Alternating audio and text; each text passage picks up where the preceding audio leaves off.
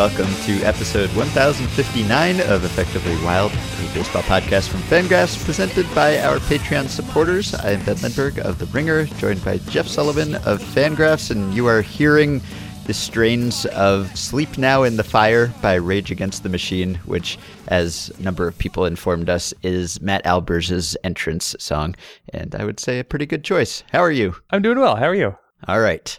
We're going to do emails in just a second, but a bit of banter before we get to that. I want to talk about Clayton Kershaw because I wrote about him earlier this week and there is breaking news about him because as we speak, he has just completed throwing seven shutout innings against the Giants. So this article was prompted by an email from one of our Patreon supporters, Michael, who noticed that Kershaw had changed the way he was throwing his slider in the last three innings of his start last Friday. And first, I'll just say that Kershaw's slider has been his best pitch, or at least if you look at pitch type run values and that sort of thing, it has been his most devastating weapon and probably the most devastating slider in baseball over the past few seasons. But Kershaw's slider has been an issue for a while. People have mentioned it. Dave Roberts has acknowledged that it's not its usual self after some games when Kershaw has struggled. And by struggled, I mean by Kershaw standards, he hasn't been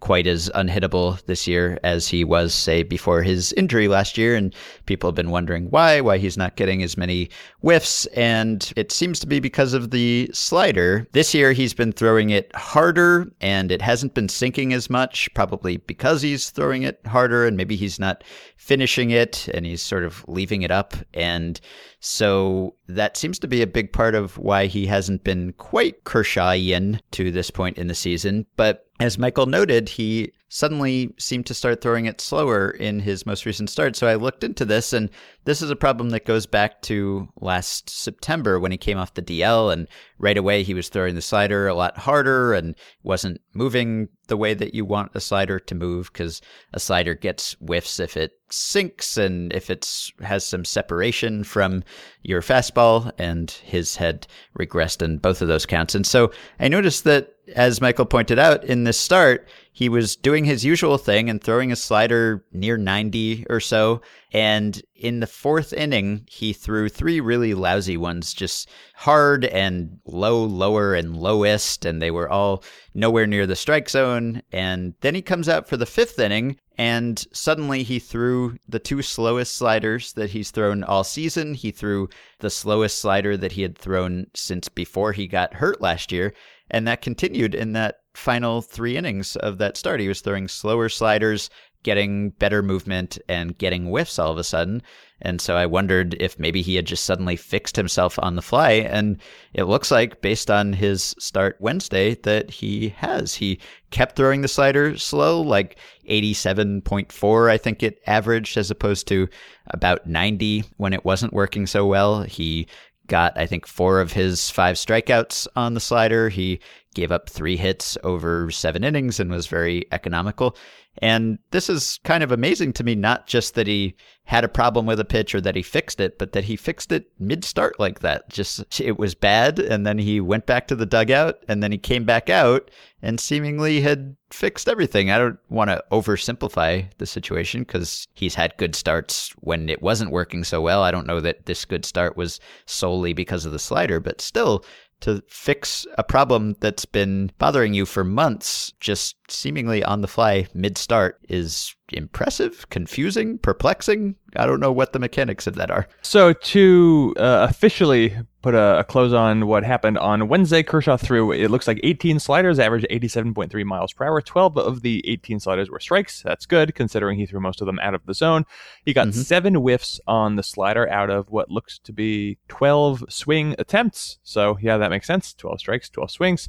Uh, yeah. So, a whole bunch of whiffs for Kershaw against a, a pretty good contact lineup that the Giants have. Mm-hmm. Yeah, so this makes your story from the weekend more remarkable in retrospect. And of course, we both appreciate the tip off. And had you not hurried to write that article, I probably would have written a similar article, which unfortunately I didn't get a chance because now I would have a follow up. So kudos you, to Ben. You do things on weekends, and I'm just sitting here reading my emails. So. uh, well, I was actually visiting Dave Cameron. Anyway, yeah, yeah, uh, yeah. So the, it lends the story from the weekend more credence because now the slider really does look fixed. Like this, this makes that evidence look so much stronger now that it's held yeah. up. And I guess the first thing that comes to mind, aside from wow, Clayton Kershaw, is this is one of the reasons why you talk about starters who are like having good games or bad games. And Mitchell Lichtman is one guy who's done a bunch of research on like how meaningful a bad yeah. beginning or a good beginning is to a start relative to the rest. And the evidence, if I were to distill it into a simple point, is basically that it doesn't matter what a pitcher has done in a game. He's just most likely to perform like himself moving forward in the game. The truth mm-hmm. is, of course, more complex than that. And if a guy is throwing like five miles per hour slower, then the situation yeah. is different. His arm is unattached. But I think that it's and and that even applies to seasons too, right? If you're having a weird anomalous season, in most cases, you're probably just going to go back to doing more or less what you did before. Oh yeah, I, I think it's easy to underestimate the significance of the fact that in between innings, pitchers get a complete break they just uh-huh. get, you know, if you're out there having a bad start, that it could just be some fluky hits you've allowed, or maybe your your mechanics are very very slightly off, and then you just go back to the bench, and then you recover your muscle memory, and then you just go back out and you look like your normal self. Anybody can have five weird minutes where you're not doing things normally, but if you just give yourself a 10 minute or increasingly in this day and age of baseball, 47 minute break in between innings, then you can just kind of reset yourself. And so Kershaw, it's not like Kershaw just fixed a slider problem immediately when it cropped up because as you said it kind of dates back to when he returned from the mm-hmm. disabled mm-hmm. list last season so it's weird to have it just suddenly fixed i think we can yeah. say fixed because it certainly seems fixed i don't know what took so long but is yeah. it really any different from if he had fixed it between starts because how much time do you think he would really need? The answer seems to be zero minutes. yeah, I don't know. He doesn't talk about this sort of thing, from what I understand. He doesn't get into the, the details of how and why he does what he does exactly. So I don't know that we'll ever know exactly how he fixed it at that moment. Maybe one of his catchers will talk about it. Maybe it's something a pitching coach said. I mean, I don't know though, because this has been going on for months. So it's not like it was really news to anyone that his slider hadn't been that great. His teammates had acknowledged it. His manager had acknowledged it. I'm sure he was aware of it himself. So I don't know if it was just that he was coming off three particularly lousy ones and he was just feeling so frustrated that he said, I'll just do something dramatically different and I'll take like six, seven miles per hour off and see what happens. And that somehow fixed him. Like if he had to reach a, a level of frustration that made him want to do something. Because again, he was like still one of the best pitchers at baseball, even when you took one of the best pitches in baseball and made it a not so great pitch. He has so many other abilities that he was just fine.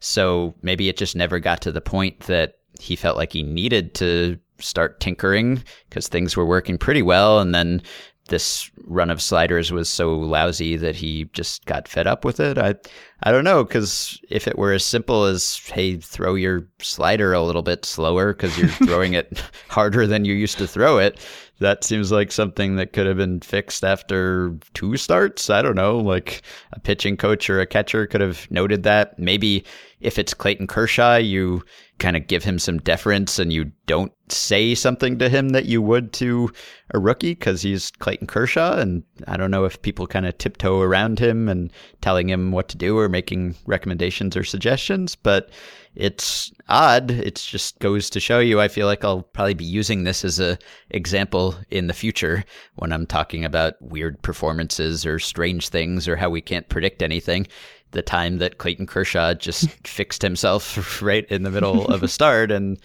seemed to put months of not being quite Kershaw esque behind him. So I'd love to know exactly how it happened. It's not like it could just be a complete accident because it was like demonstrably different after that. I, I don't know whether it was a health thing and he just cracked his back the right way and it suddenly felt fine after months of not feeling fine or, or what the story is, but it's fascinating to me. Yeah, here's what I don't get. The problem, if you want to call it a problem, with Kershaw's slider before, so very recently, was that he was going a little too fast and it was dropping less. Those were like the yeah. two predominant characteristics of the worst slider. It made it look a lot more like a cutter. Mm-hmm. And so a slider is a pitch that, just like every other pitch, you try to use the same arm action that you have on your fastball, so you're not slowing things down, and you grip it in a certain way, and the ball comes out a certain way. You the uh, the way the ball comes out of your hand is kind of instinctive. It's sort of natural. You can't necessarily think about your wrist when you're releasing the ball every single time. So it's it's mostly arm action and grip. And I mm-hmm. can't, for the life of me, figure out how Kershaw's slider would have wound up harder and moving differently because it's not like he would have just forgotten how to grip his slider. That doesn't make yeah. sense to me. He's been doing it for so long. And so I am left to wonder, and I think the probability it's more likely that he might have been trying to do something on purpose, maybe to have a harder slider, and then at some point he just got fed up, and then he decided between innings, I'm going to go back to what I used to do, what's more familiar to me. Yeah. What would be weird about that hypothesis is that it clearly wasn't working for him already, but maybe he just right. wanted to give it a few months. Everybody's developing a really hard cutter, and let's face it, if you think about Clayton Kershaw on paper, mm-hmm. you'd think, well, why not have a cutter that's really hard? Yeah, I don't know. Maybe it was just bouncing a couple of them that made him say, all right, forget it. the failed experiment. Let's go back to what was working when I was the best pitcher ever, almost. so, anyway, it's uh, it's interesting. I'm glad that he backed up the observation that our Patreon supporter Michael made, and my article doesn't look completely stupid a few days after I wrote it. That's always nice.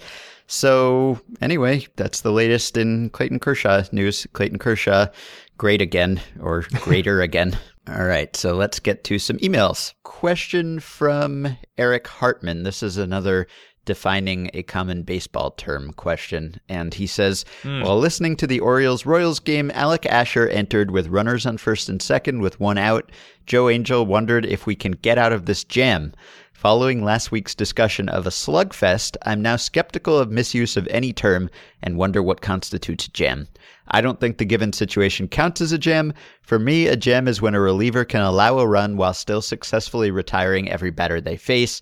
First and second with no outs, and first and third with one out are jams. First and second with one out is no jam. Your thoughts? Okay, well, I actually hadn't thought of a good way to answer this, but maybe we can look at a run expectancy table. Like, yeah. where would be your cutoff for expected runs? Two would be too high because, for the record, I'm looking at a Baseball Prospectus has a table that I just pulled up. Thankfully, it was easily mm-hmm. Googleable. If people don't know what a run expectancy table is, it is essentially a table that includes all potential game states and then the number of runs that scored on average after those states were achieved. So last year, the worst state, of course, is bases loaded mm-hmm. and nobody out last year when that situation occurred, then on average there were about 2.27 runs that scored in that inning. That is the only base state of the 24 potential base states that has a run expectancy value north of 2. So, would you say that maybe 1 would be a cutoff if we wanted to keep well, things simple? I would have disagreed with Eric. I think I would have said and he has a good definition, but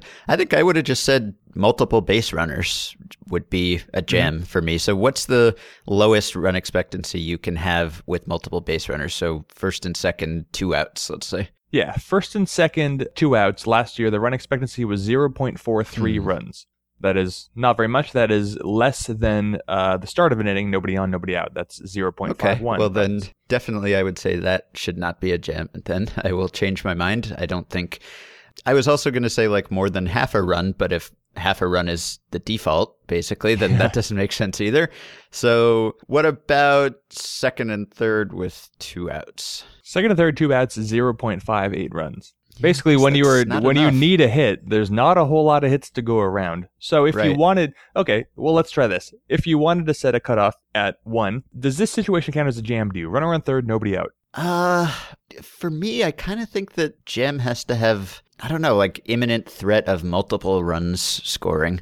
And if there's a runner on third with no outs, then of course the odds are that you will allow multiple runs, right? Or what's the what's the run expectancy of that situation? Run a third, nobody out. The run expectancy is 1.3. Okay, 1.3. So, I mean, I can't really think of a great reason why that wouldn't be a jam. It's almost three times as jammy as the default starting state of the inning.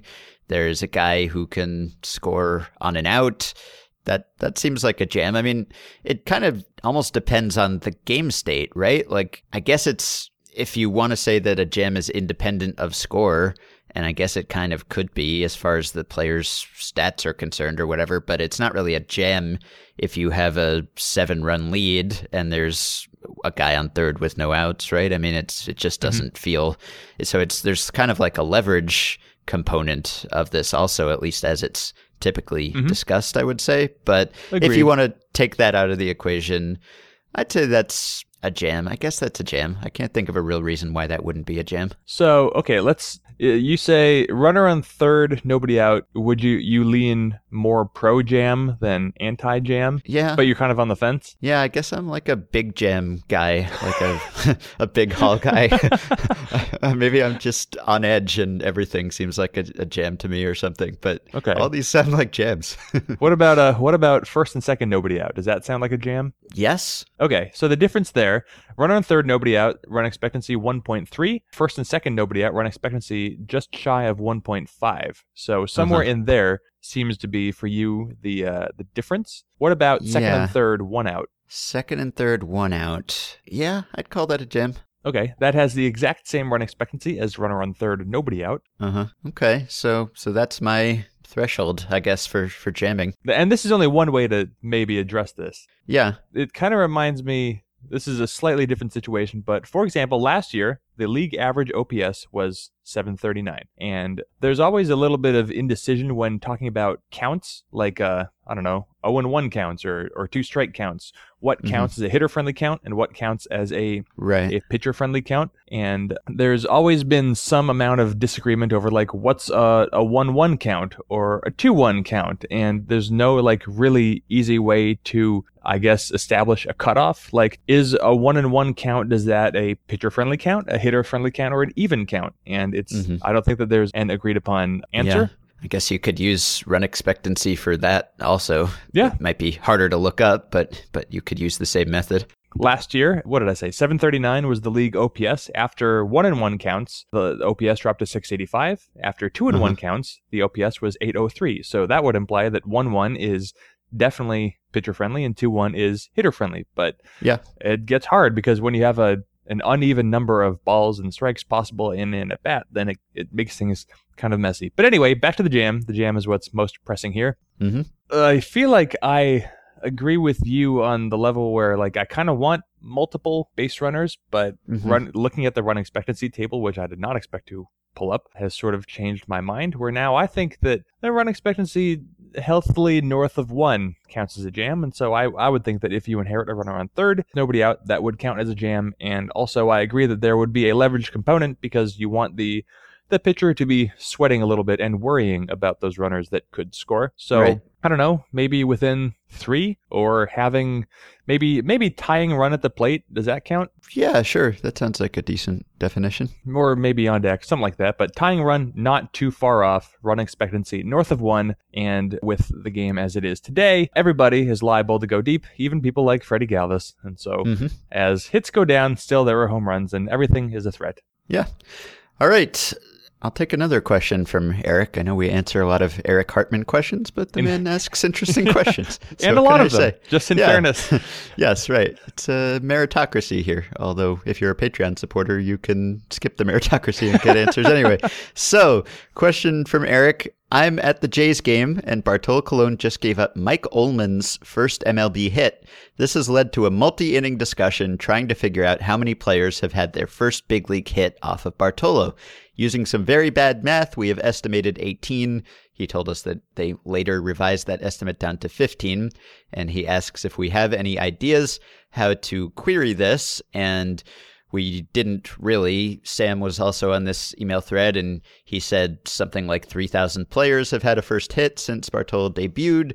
Colon has allowed a little more than four tenths of 1% of all hits in that time, which would work out to about 13, which is a, a good estimate. But my go to solution when I don't know how to query something is to ask someone who does. So I went to Hans van Slooten, who is the man behind the scenes at Baseball Reference, and he was able to look this up for me. And I was surprised by the result because I was thinking that Bartolo would have one of the highest totals of first career hits allowed ever, really, just because he is pitched for 20 years. He's thrown more than 3,000 innings. He is the active innings pitched leader in the majors. And he's pitched at a time when there are more teams than ever before, more players than ever before. There's interleague play. There are just lots of matchups that you wouldn't have gotten before. So I was thinking Bartolo would have a ton of these things, and he does not. He has only allowed 11 hmm. first career hits, and that ties him for that that puts him in a 60 that puts him in a 32 way tie for the 61st most first career hits allowed which is not very remarkable at all. And the all-time leader in this category is a hall of famer robin roberts who allowed 26 first career hits. And a lot of the pitchers at the top of the list, as you would expect, are good pitchers. Second place is Jim Kaat. Fifth place is Gaylord Perry. Seventh place is Steve Carlton. Then Juan Marichal, Warren Spahn, Curt Schilling. So lots of guys who stuck around for a really long time. This isn't really a reflection of how good the pitcher is as much as it is a longevity thing. Livan Hernandez is third all time with 22 allowed. And it is sort of strange that Colon is as low as he is because, like, Randy Wolf is sixth all time with 17. Really? And he pitched, I don't know, like five years fewer than Colon and a thousand fewer innings than Colon. And even like Clayton Kershaw has more than Bartolo Colon. Clayton Kershaw has allowed 12 first career hits, and obviously he's only pitched for what less than half the time that Colon has, and he's been one of the best pitchers ever in that time. He's not allowing a lot of hits, so I would guess that A, there's a lot of randomness to this, obviously. I mean, it helps if you allow lots of hits, but it's more important that you just keep pitching for a long time and you just happen to face guys who haven't had their first career hit yet. And then Eric also brought up the point that maybe the league has a lot to do with this because Eric was saying that if Colon had spent more time in the National League, maybe he would have given up more pitchers' first hits which is probably a good point. I think it just seems like this list at the top skews towards pitchers who pitched either before the DH era or in the National League. So I would guess that there's something to that because there are guys like Dan Haren is on the list above Colon and just a lot of guys who didn't have the longevity that Colon did and were pretty good pitchers, but were NL pitchers for at least a portion of their career. So maybe that does have something to do with it, but it's a surprising result. You said Colon's allowed 11, so yeah. that means 0.33% of his hits allowed have been uh-huh. first hits. And uh-huh. Clayton Kershaw has how many? 12? Yeah, Kershaw has 12. Okay, so for Kershaw, it's nearly 1% of his hits have been first hits allowed because Clayton Kershaw in his career has allowed 1,340 hits. Bartolo Colon has allowed 3,282 hits. So this is not clearing anything up. This is just amazement at the fact that Clayton Kershaw has allowed more first hits. We could, I guess, hypothesize for why that could be. Kershaw has been in the National League the whole time, and for all I know, when Kershaw's on the mound, opposing managers are just like, just screw it, put this guy in. He doesn't have any hits. Let's give him some experience against Clayton Kershaw. We're going to lose. Anyway, I don't know how much it's worth digging into explanations for what's probably mostly random, but it does seem like there would be a National League effect. Pitchers are far more likely to have no hits in their careers than designated hitters, and so that part I can believe in. But still, it was a uh, a fun question. I did absolutely mm-hmm. zero research for it because by the time I was going to, I saw that Sam and Ben had already stepped in, uh, mm-hmm. which is great because it means you get to handle this, and I had never really thought about it before, so I like it. Yeah. I think Kershaw might actually be the active leader in this category, which is crazy. Wow. He's not nearly the active leader in longevity, and he is also the active leader in being the best pitcher. So, very strange that Kershaw would be leading in this category, but it seems that he is. I think he is. Wow. Did you get a readout of who those batters were, or is that too complicated? No, I did not. Probably could, but Follow have not. post. This Yeah. is something for February. Yeah, I wonder. Maybe I will get that list at some point. All right, so good question. Question from Ryan. I'm also a sports writer. I am a main MLB contributor for Inside Injuries, a company devoted to analyzing and covering sports injuries, mainly for the purposes of fantasy sports. In a recent, less injury focused article that I wrote, I started a paragraph with the words Jake Arrieta has not been very good. I went on to briefly analyze the fact that his pitch FX pitch values have decreased notably and that the drop seems to coincide with a very large drop in velocity. I deduced that he may have changed his approach, or maybe it's an injury, but whatever he was doing, it was not working. I felt proud of my very brief article and posted it. Then, this afternoon, while reading on Fangraphs, I saw an article by Jeff Sullivan titled Jake Arrieta Has Not Been Good. After reading this article, I discovered that Jeff found a very different reason that it was his foot placement while stretching toward home plate that was giving him troubles. I guess in a way, this could be considered a change in approach. Jeff later noted that this could explain several other factors, including his reduced velocity. It was at that point that I realized maybe we didn't have completely different reasons, that we might both be right, but that Jeff had simply gone a level deeper. So, my question is this At what point in your analysis do you know you've gotten to the true bottom of a question, that there is no level deeper?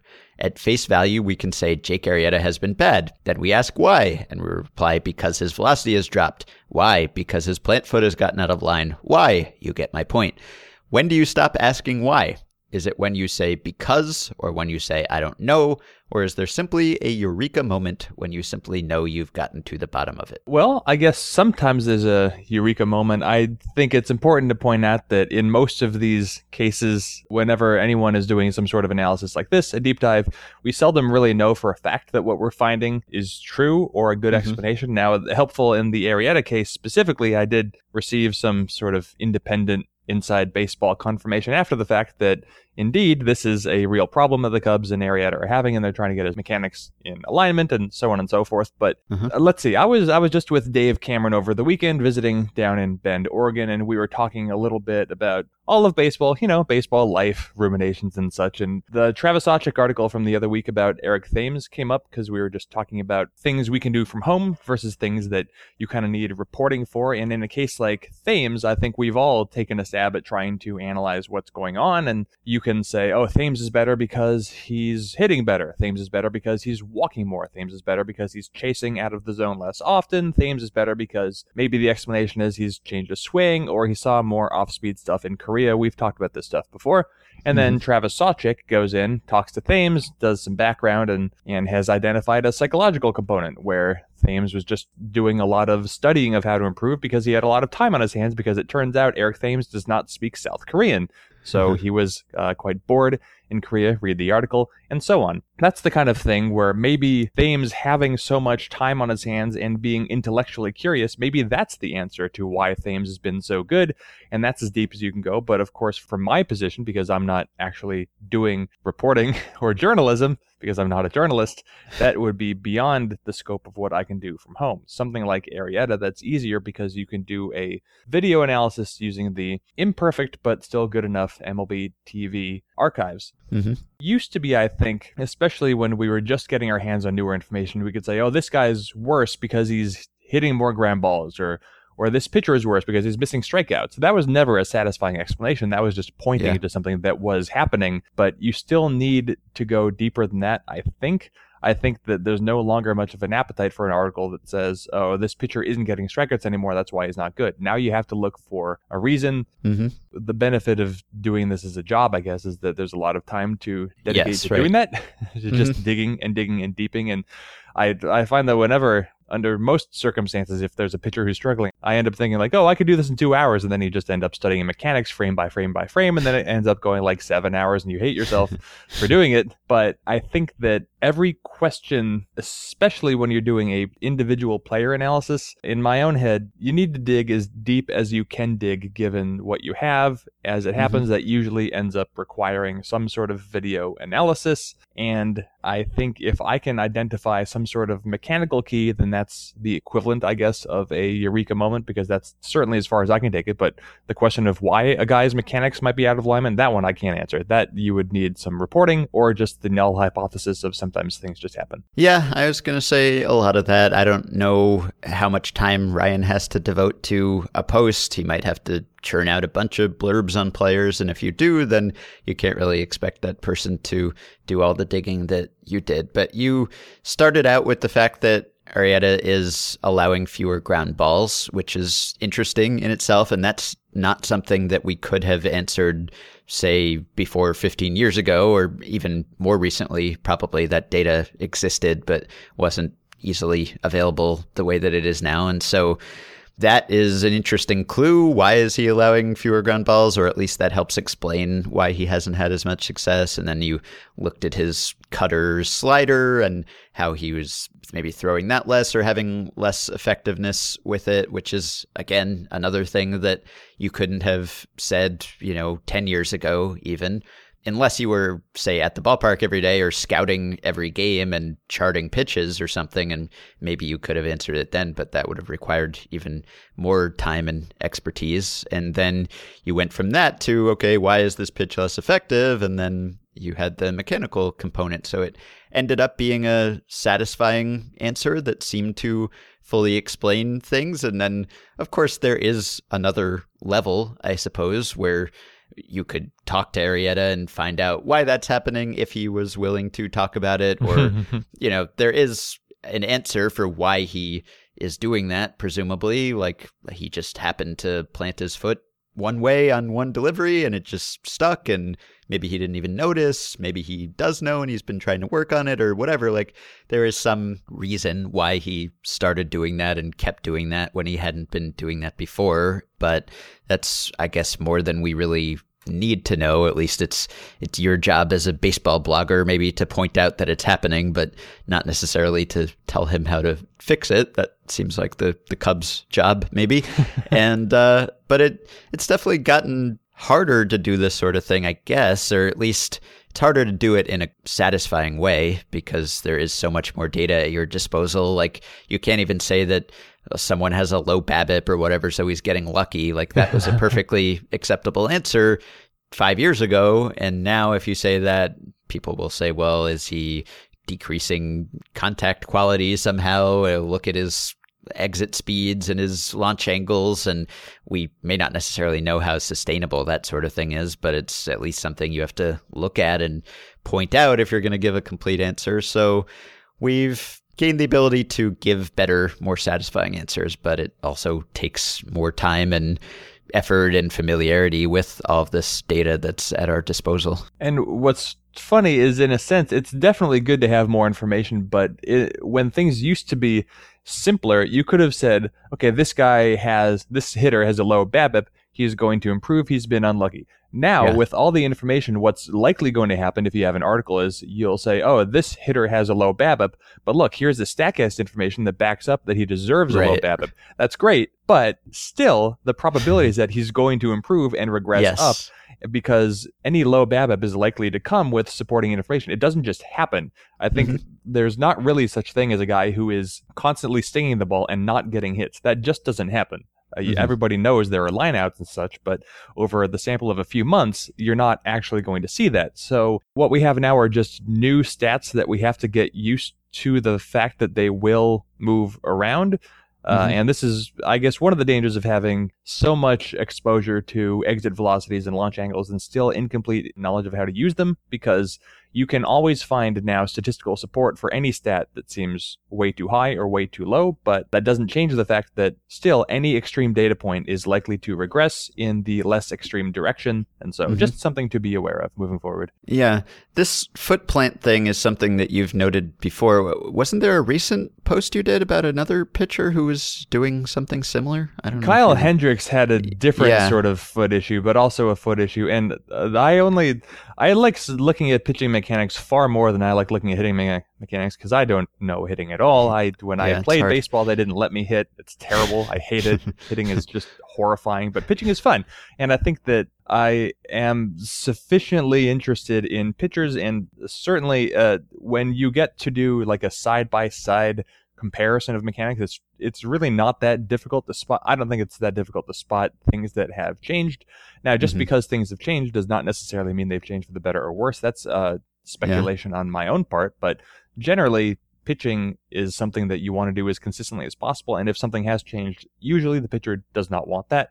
Uh, mm-hmm. If a pitcher has his mechanics change dramatically, like James Paxton, we can figure, okay, that was on purpose. But something like Arrieta, I can't think of a reason why he would want to be throwing more across his body. It seems horrible that he's even trying to throw across his body at all. Obviously, he's he's made it work, but I kind of sympathize with why the Orioles wanted him to not do that mm-hmm. because it looks ridiculous. But he does it, and now he's doing it a little too much, and he will probably fix it for the most part at some point and be good again, if not great again. Yeah, I was going to ask if you've even anecdotally sort of followed up on this sort of post, even if it's just for your own curiosity. Like when you write about a guy who has what seems to be some minor mechanical problem that you can identify from video, is that something that often that player will then fix? If you go back and whether it's because like someone saw your post and pointed it out or because the team was already aware of it or or just because he happened to go back to doing the thing that was working? Is this something that you've checked up on at all? Not enough. Mm-hmm. I, don't, I don't have a better answer than that. I guess we'll see Arrieta in a in a month or two, but I mm-hmm. am strongly of the belief that Arrieta is working on this with regularity. And the trouble is, I guess we don't have data on how often players fix themselves because there are no like mechanical data points. There's just performance, which is a very indirect measurement of of what's going on. But what we do know, and what you can see if you look at any player's like history expressed as rolling averages or mm-hmm. whatever you want to say, that all players except for Mike Trout tend to be cyclical and they will have ups and downs and players are not really consistent on a game to game basis. Nobody is, nobody ever has been, and they every player goes through some sort of mechanical rut. Even Mike Trout had that one August or something where he his yeah. mechanics were a little bit off, although he probably just had a broken hand. So you know, excuses. Fixing pitching mechanics is definitely not easy. Same with hitting mechanics. There's a reason why sometimes guys have start skipped or they get optioned to the minor leagues to work on things in a lower stress environment. But someone like Arrieta, who's in he's well into his 30s now and he had a few years established where he was throwing in a pretty consistent way. He's off by so little that it seems like something he should be able to fix within a few weeks but really we just don't have enough information to know if maybe he'll overcorrect or if he'll hurt something in the meantime and it's it's really difficult to see. But with a case like Arrieta in particular, this this would probably be worth a follow up in a month or two to see what's going on. But I mm-hmm. would assume his performance will uh, dictate whether or not that happens. Uh-huh. And this is the kind of investigation that you get better at the more you do it. You've been doing these sorts of posts, looking at what's wrong with a player for a very long time. So you've looked at all sorts of problems that resemble this problem, maybe, and you know which resources you can use to find out why a player's not playing as well. So someone might read your post and think, how did he know to look at I don't know, maybe ground ball rate is fairly obvious. It's on the main page of Fangraphs, but how did he know that it was the cutter or the slider that wasn't working so well? Or how did he know to look at a foot or something? But I guess it's just repetition. It's like with anything else, the more you do it, the better you are, the more ideas you have, the more previous investigations you've completed. And so the more potential solutions you have in mind. Like I assume that if you set out to write about a player who is doing something differently or his results are different in some way, you have kind of a mental database of previous players and posts mm-hmm. that you've done, even if you're not necessarily thinking of any specific one, you've done this sort of thing enough times that you probably say, well, I'll look at this first and then I'll look at that first. And it'll probably end up being one of those things because it often has in the past. Yeah. And uh, there are cases where I'll, I'll look at a guy and I think I want to write about this guy, see what he's doing, doing differently. And I, I was looking like a week or two ago at Kevin Pillar being like, oh, why is Kevin Pillar suddenly not a terrible hitter anymore? And then I was looking at him and I actually couldn't find anything. I couldn't find mm-hmm. any reason to believe that Kevin Pillar is actually better. And so in that case, I just kind of didn't write anything. Uh, I didn't think that it was worth it. But well, I guess I don't really know where this is going anymore. But uh, I will go in looking for things, but sometimes there just aren't changes. So hopefully yeah. it doesn't come across like trying to force an explanation because sometimes I just can't find one. Mm-hmm. All right. Question from Marcus. Here's a question of dubious value. Our favorite kind. Good start. Does either of you have an opinion on why three letter acronyms, initialisms, are shoehorned for every team? There's only one team in San Francisco, and yet instead of SF, the Giants are SFG on baseball reference and SFN, although there's no SFA on BP. Likewise, the sole team in St. Petersburg was once TBD and is now TBR or TBA. Kudos to Fangraphs for just using team names. I noticed this happens with video games too. The GameCube was GCN, PlayStation was PSN, etc. There are bigger problems out there, but why use three letters when two would do? Are writers not told to use as few words and letters as needed? And I guess I would say I don't know exactly what the history of these team abbreviations are, but it's probably just to add specificity, right? You have some cities with multiple teams, so you need three. If you're talking about the Yankees or the Mets, you need NY, Y and NYM or NYA and NYN, depending on the site. So if you're going to go with three for some teams, maybe you just go for three with all of them, or it just adds specificity in general. SF just stands for San Francisco, and SFG stands for San Francisco Giants, which maybe it will be obvious from the context that you're talking about San Francisco Giants, but doesn't really hurt to specify that you're talking about the team. So I guess it's extraneous in some cases, but can come in handy at times. Yeah, I would think it's mostly about visual consistency. You don't want to see a two letter abbreviation above or below a three letter abbreviation, especially if you have a group of all 30 teams and then you have a table and then mm-hmm. like 28 or 29 of the teams get a three letter abbreviation and one of them gets two. I think that just looks right. silly. So I think that's all. But yeah. there's still inconsistency between them. Like, is are the Nationals WSN or WAS? And that's yeah where I guess it doesn't matter enough to have like an AP style abbreviation for every team. But like you said, NYA and NYY could both be the Yankees. And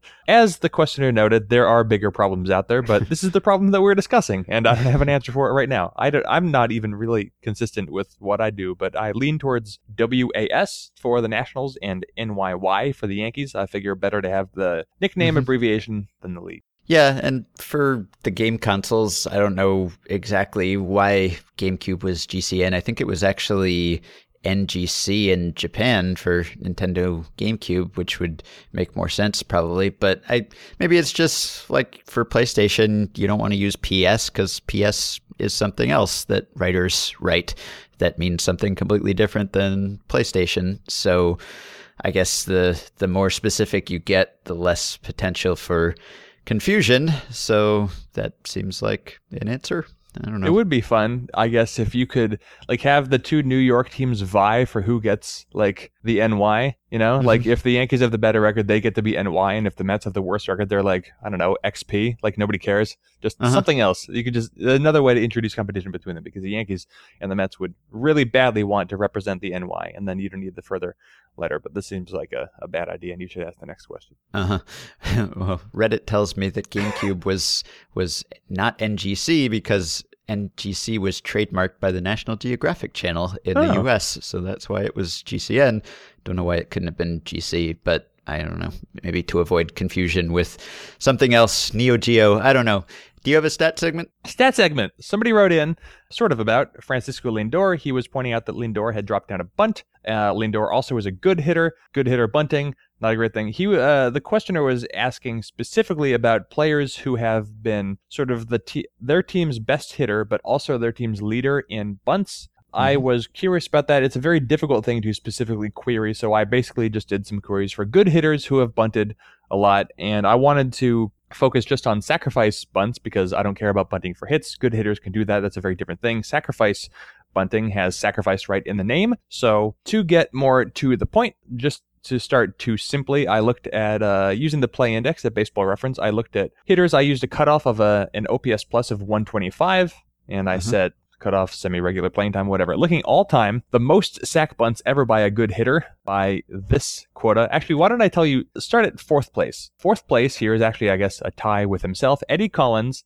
in mm. 1916 and also 1923. He had 39 sacrifice bunts in each season. He was also a very good hitter in each season. Second place with 40 sacrifice bunts. Eddie Collins, again, 1919. Eddie Collins seemed to bunt a lot, but my favorite part about this search is remember, second place 40 sacrifice bunts. Second Yeah. place, 40. First place, 67 sacrifice bunts in 1917 by Ray Chapman, who is well known Mm. for other reasons, but Ray Chapman, everyday player in 1917 with the Cleveland, probably Indians at that point.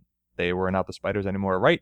They were Mhm. the Cleveland Indians. Indeed, they won 88 games, lost 66. Ray Chapman had 67 sack bunts. He had more sack bunts than his team had losses. He was a good hitter. He had an OPS plus of 131. I guess I didn't click to confirm whether or not he was the team's best hitter or even leading bunter. That team had 255 bunts. That's too many bunts. but in any case, he also he was not the team's best hitter because that team had Tris Speaker. But in any case, Ray Chapman, shortstop, good hitter, lots of bunts. hmm Now you might have noticed those are all very old seasons Yes. the game has changed. So I updated the query to searching what's called in the play index the integration era, which Hmm. I probably don't need to explain that.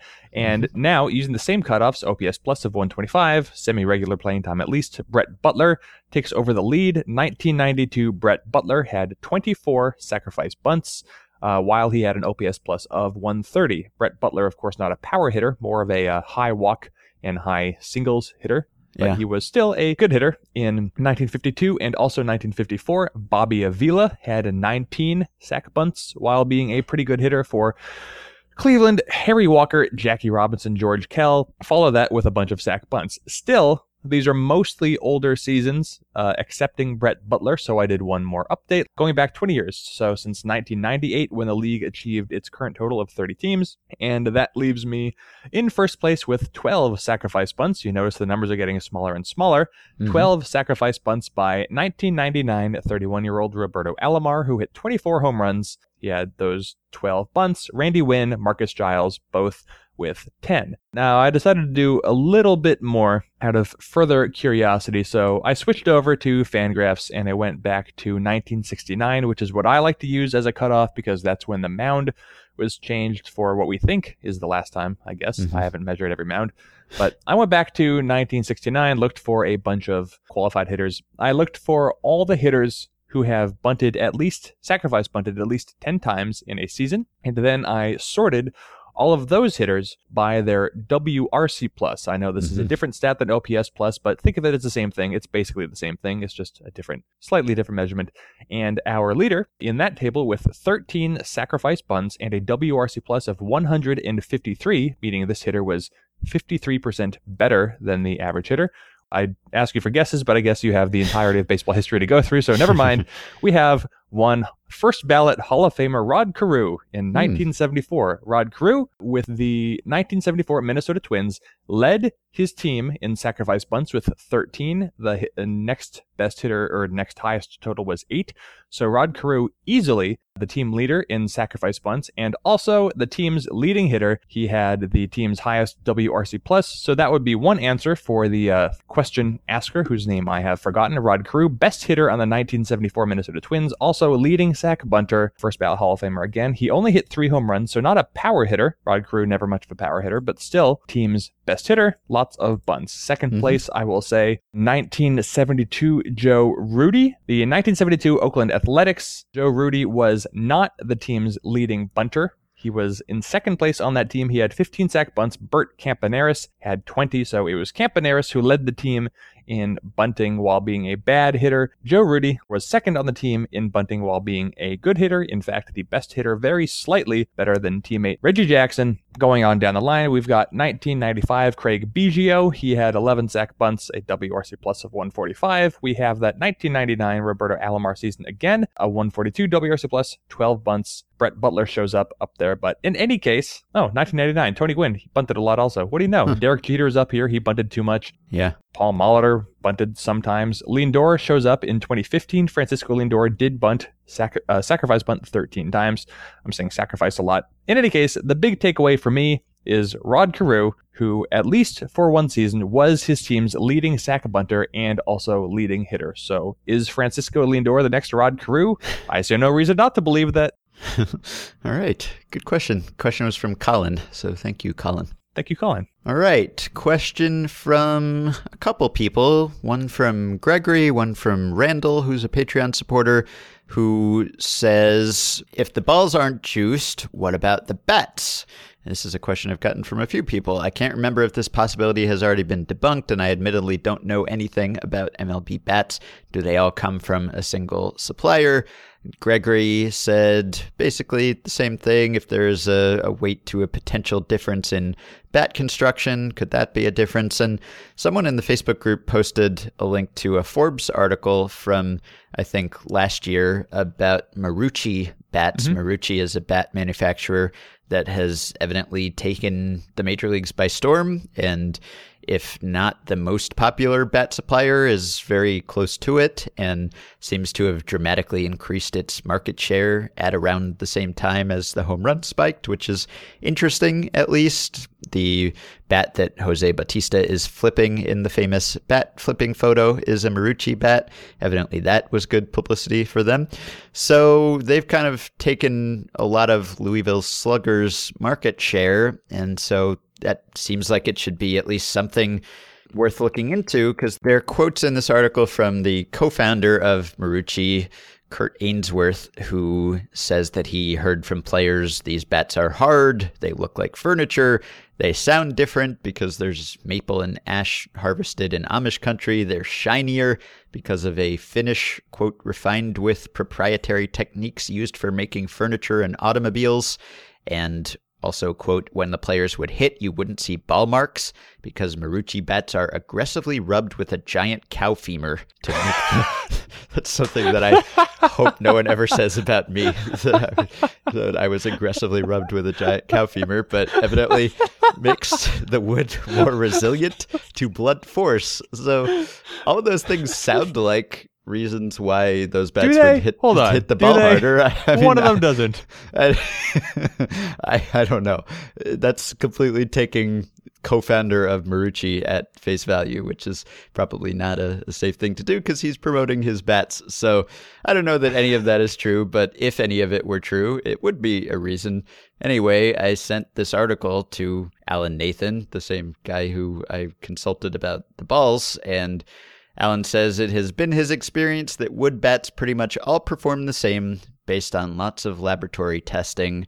Obviously, if you have a metal bat or a composite bat or something like that, that could affect things dramatically. But one wood bat, one type of wood to another, based on his experience, doesn't seem to make that much difference. Now, I don't know whether he's tested this specific type of bat and whether there could be a small difference, and a small difference is really probably all you'd need to produce a big effect. So I don't know that we can rule it out, but I haven't seen any studies about this specifically in the last few years or any evidence one way or another. So, short answer is probably not, but I don't know for sure. Did you say Kurt Ainsworth? Like the Kurt Ainsworth? Uh, yes, that's what I said. Kurt Ainsworth. Yeah. I, I don't know how many Kurt Ainsworths there are in the baseball circles, but Kurt Ainsworth, former big time Giants prospect. Yeah, same guy. Uh, he was, yeah, he came up. He was in that same system as what Jerome Williams, Jesse Foppert. Was that those years? Yeah, where the Giants thought they were going to have their big three, and then Kurt Ainsworth was traded for Sidney Ponson, Sir Sidney Ponson, in July of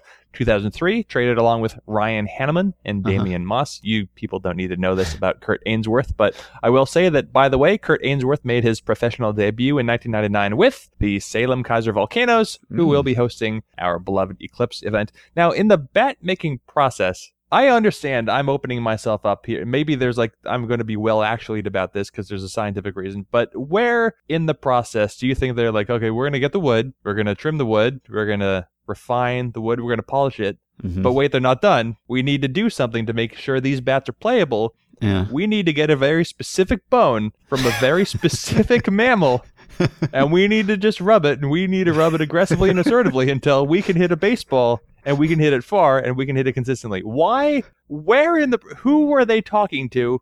Where they decided we need to rub this wooden bat? It looks like a bat. You can hold it right now, but hold on we need to rub this bat with a cow femur, okay. not a cow thigh bone. Well, I guess good. that is a cow thigh bone. yeah, good news. I have video of the, the bats being rubbed by a giant cow femur. I'm going to send it to you right now. Please tell me there's a caption to this video that explains the science. Let's see. I'll have to listen to the sound. Yeah, yeah he is He's really rubbing that bat against that giant cow femur. I don't know if is a giant cow a type of cow or, or is just a giant cow femur? Okay, I, I don't see. know. Okay, so let's see. We've got this this woman, Marucci's chief hitting officer. Okay, let's see. Albert Pujols label, but this is is this Bryce Harper rubbing the bone? Yes. No, is it? Is that Bryce Harper? Yes, it is Bryce yes, Harper. it is. Bryce Harper's rubbing a bat. Bryce Harper rubbing a bat with goggles on because you know sparks, I guess, and earplugs. Why does he have goggles and earplugs when he's just rubbing a bone with a bat? Uh, I don't have sound on in the video, but he's definitely just rubbing a bat yeah, against the big uh, bone. I have sound on, and he's saying that it sucks to be a rookie, and he's got a giant stack of bats that he has to rub with a giant cow femur. I guess that's a rookie hazing. Sports Illustrated called Bryce Harper the most exciting prodigy since LeBron, but he's got a lot to learn about boning bats. Hey Bryce, when they called for those bats, they wanted them this season, not next season. Could you bone a little quicker? I'm working as hard as I can right now, okay? Sure hope you play harder than you bone. You know what? Do you want to do this? Don't talk back to me. Shut up and bone.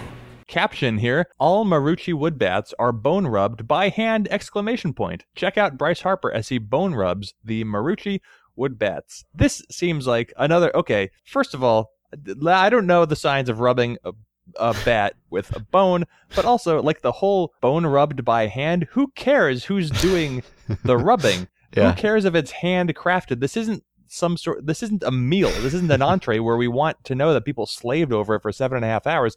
If you, if it's absolutely necessary that you rub all of your bats with a giant cow femur, and as long as this isn't pseudoscience, which by the way it is, it doesn't matter who does it. Why have someone whose job is to rub bats with a cow bone? Do they use the same bone? Do bones get worn out? Like, is there a very specific? I I'm gonna. I there's okay. This is the Friday podcast topic. I need to go into more of this Yeah, and figure out why this bat is rubbed to the bone. I'm we have to have a follow up. YouTube's top recommended video when I was watching this first bone rubbing video is another bone rubbing video, which is from ESPN's E60. Apparently, it's Albert Pujols touring the Marucci Bat Factory in 2011, and it shows his bats being rubbed with what does not look like a giant cow femur to me. It looks like a fairly modestly sized cow femur, but about a, a minute 15 into the video, there is a definition.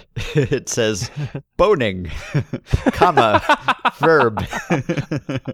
this might not be the definition you know for that word, but it says to rub a bat with an animal bone in an attempt to smooth and harden the surface, which is interesting because it doesn't say that it does smooth and harden the surface. It just says in an attempt to smooth and harden the surface. For all we know, it might not do either of those things. See when he's boning it. See how it presses the wood down? Uh-huh. It hardens it. Every time he presses it down? See, it makes it look shiny, but you're Yeah. pressing the wood. Uh-huh. Yeah, that's pretty You smooth. can get much harder than that piece of wood right there.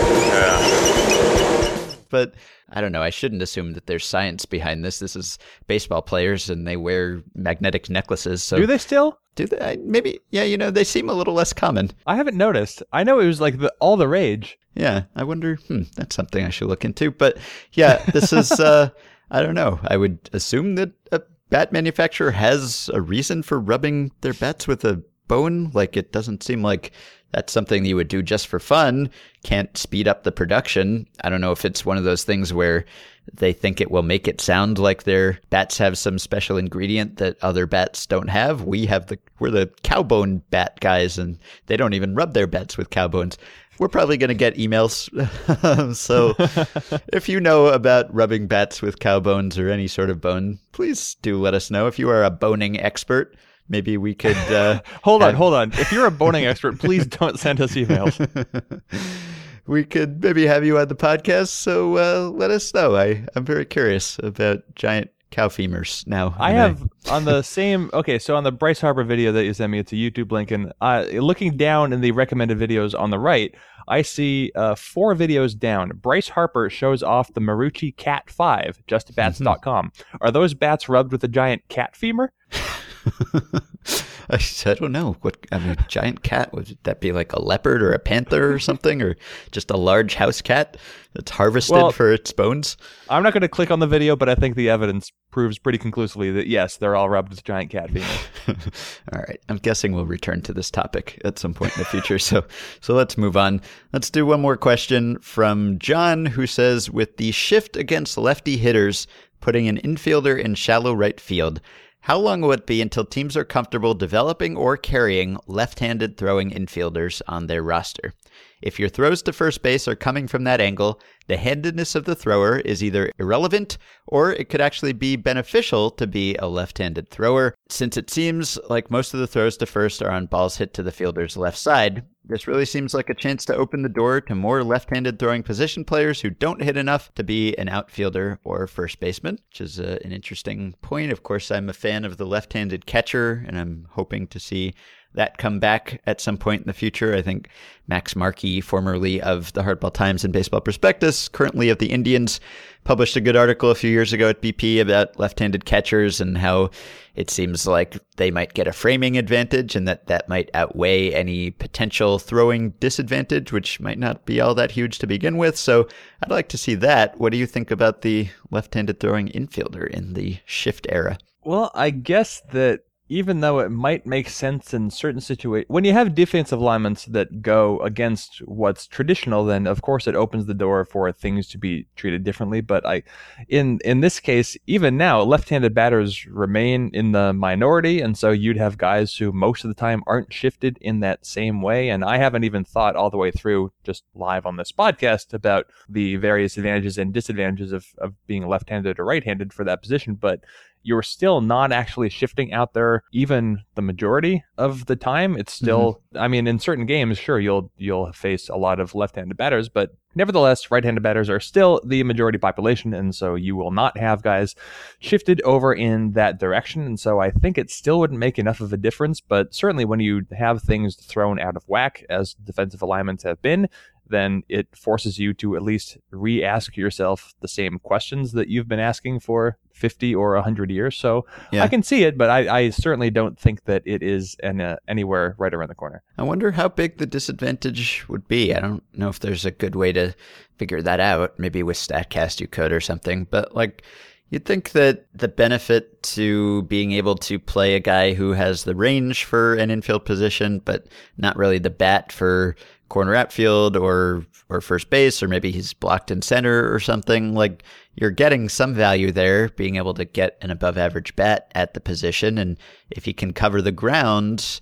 I wonder, I don't know if there's always a better position you could play him at, but in some cases there probably isn't. And I wonder how many outs you would lose over the course of a season because of the suboptimal throwing angle. Well, I guess you have some research to do for another Ringer article. Yeah, that I would think be a this would be tough one. inspiring. Yeah. Yeah. yeah, there's not a really easy way that I know of to to do a search by handedness. Mhm. Certainly not by throwing handedness. That gets Right. a little complicated.